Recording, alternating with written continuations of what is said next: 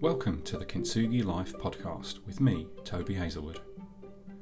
Kintsugi Life is about learning, growing, and strengthening from the times of adversity and challenge that we all go through. It's about valuing them as part of what makes us who we are. Right now, let's get into the content.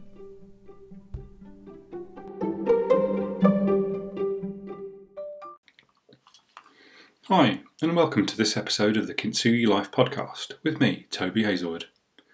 In this episode, I want to talk about how we go about preparing for things and how we'll look to prepare for the future, particularly as we reflect on the current COVID 19 crisis that's ongoing. So, how will we prepare for the future, preparing ourselves socially, emotionally, materially, and financially for whatever may be ahead? Be prepared. So goes the motto of the Scouting movement. It's an instruction that I've thought about a lot in recent days, as I'm sure we all have.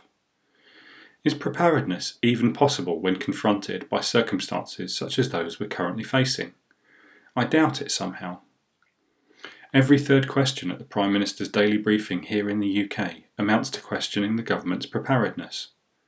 Why wasn't our country more prepared to react to a global pandemic? Could our health service have been better prepared to respond to the unprecedented demand? Why didn't we have better stocks of the essential equipment that now seems lacking? Everyone shuffling around the supermarket, observing socially distanced shopping and buying food and supplies for their family, hopes to prepare for the immediate future. They hope to prepare for whatever may come, grabbing a few extra items just in case they need, they need them and can't get out again. Our financial futures suddenly seem uncertain too. We question whether we could have been more prepared for times of austerity or a sudden loss of income. Will the stock markets and the value of our retirement funds ever recover? We regret past impulse purchases or indulgences that now seem pointless. Maybe we should have put some money aside for times like this. Yet, who could have foreseen so many losing their jobs and their incomes so quickly? The future is uncertain, and at some point we will return to a state of normality albeit one that potentially looks significantly different to our recent past. When that time comes, I wonder how we'll go about preparing better for the future. With the emergency, with the emergence of coronaviruses such as SARS, MERS, and now COVID-19, it suggests that things are about these things are about to become a regular occurrence. And I'm not talking merely about preparing better for future pandemics. Instead, I'm wondering how the way I live will be influenced by what's learned, what I've learned in the last few weeks. So here's how I'm thinking about preparation.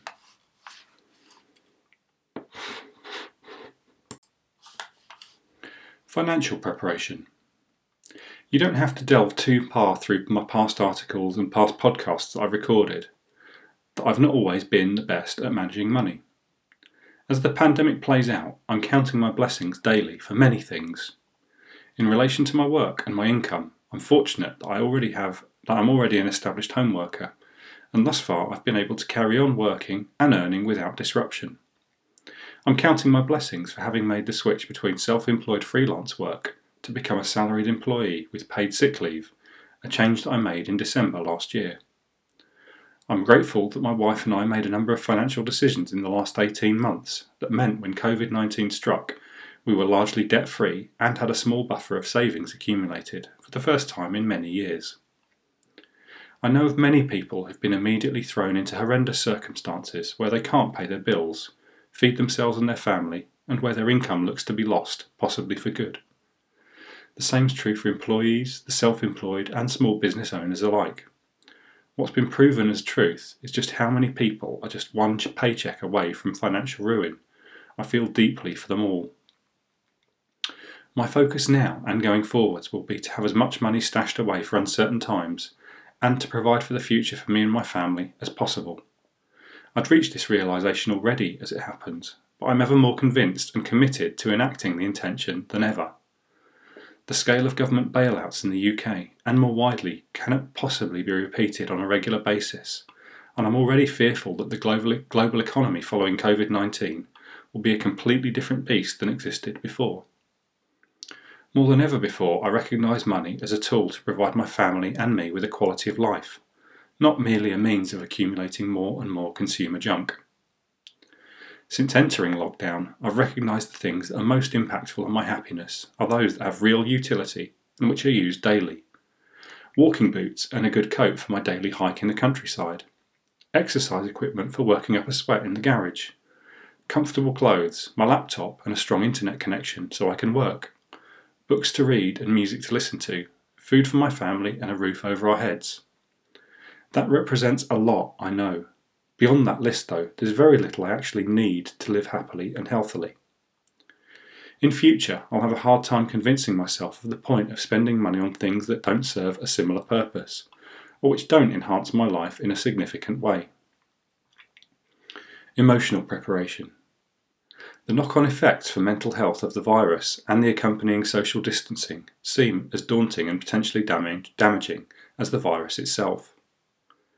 We're all living with the same fear of some sort, be that of getting sick, of losing those we love, or a fear of missing out on the things we used to do. We're all thrust into this strange new way of life from different starting points. How we adapt to the new world order will depend on what we're used to. I'm already an established home worker, as I've said, and I can't help but wonder why others are making such a fuss about having to do so. The answer, of course, is that the peaceful isolation I treasure and which seems normal to me is uncomfortable and isolating to those who need the company and the buzz of an office. Those who thrive on the pulse of life in a bustling city will be thrown by the sudden lack of traffic noise and the abandoned streets. Someone who lives in the countryside will barely notice the difference, however. Our emotional preparedness all depends on what we're conditioned to handle and how flexible we can be when forced to change.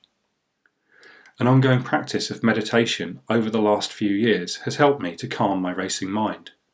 I've not always found it easy to rationalise my thoughts, but I'm less reactive to them than I used to be. The practice of mindfulness has been an essential part of the toolkit for emotionally adapting to what the future will bring.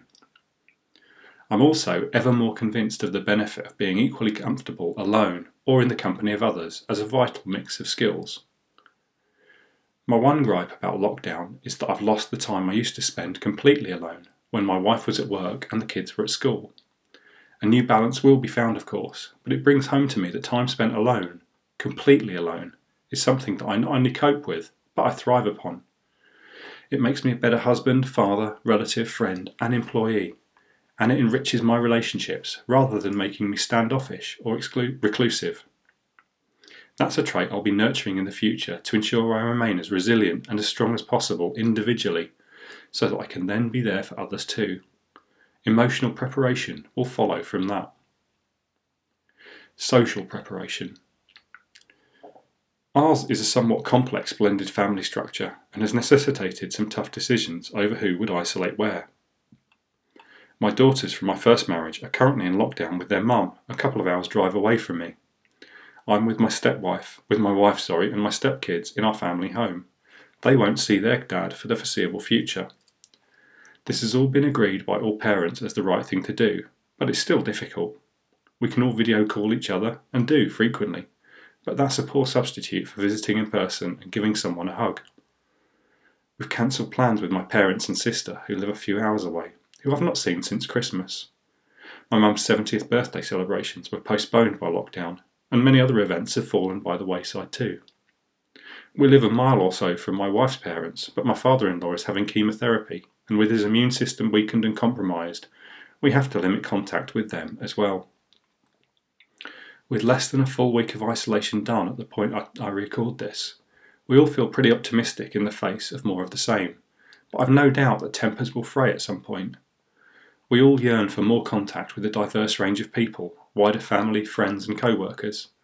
Their company was a recurring feature of daily life in the not too distant past, and of course it will be again.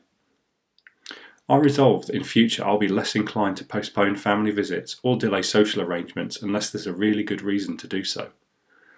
COVID 19 has demonstrated that unforeseen circumstances can strike without warning and have devastating effects in disrupting plans when they do.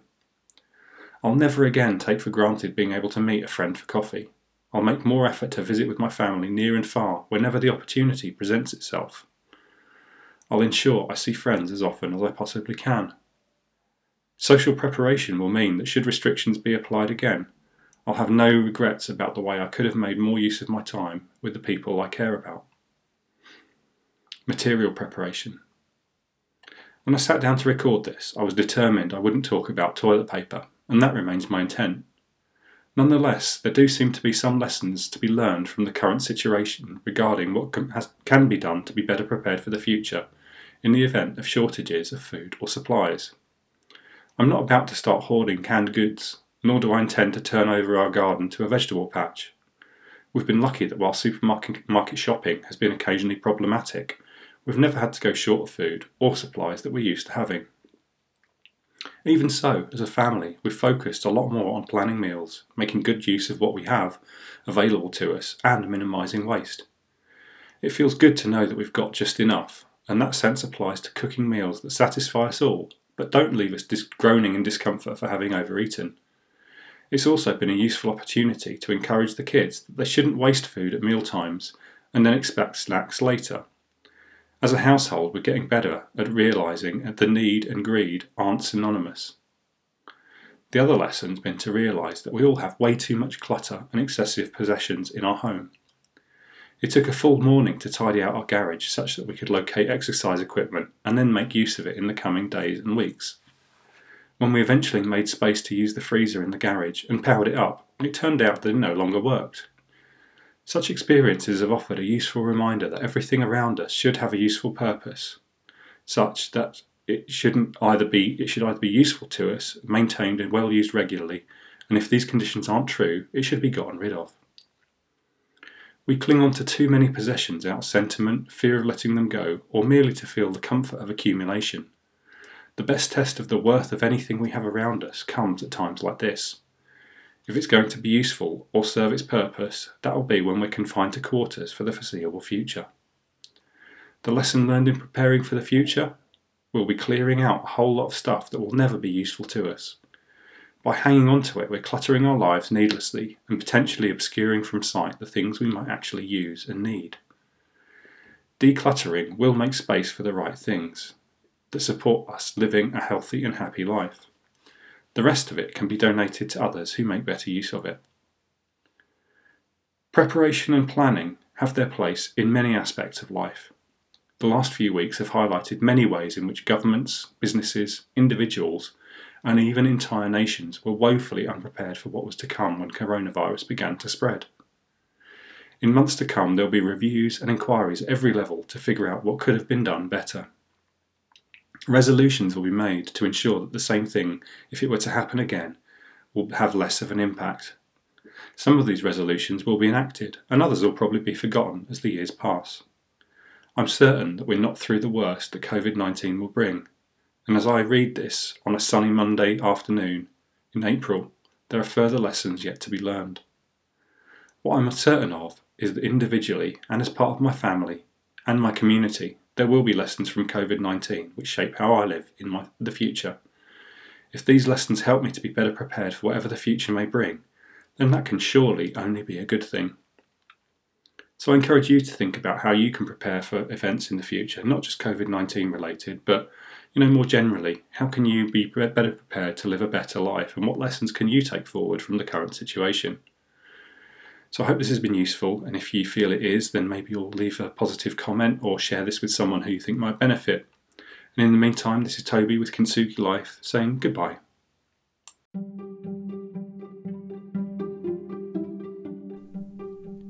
You've been listening to the Kintsugi Life podcast with me, Toby Hazelwood. You can email me on toby at tobyhazelwood.com. I'd love to hear your feedback I'd love for you to leave me a positive review if you feel I'm worthy of one, and I'd also love for you to share this with anyone else who you think might benefit from the content. Until next time, this is Toby Hazelwood saying goodbye.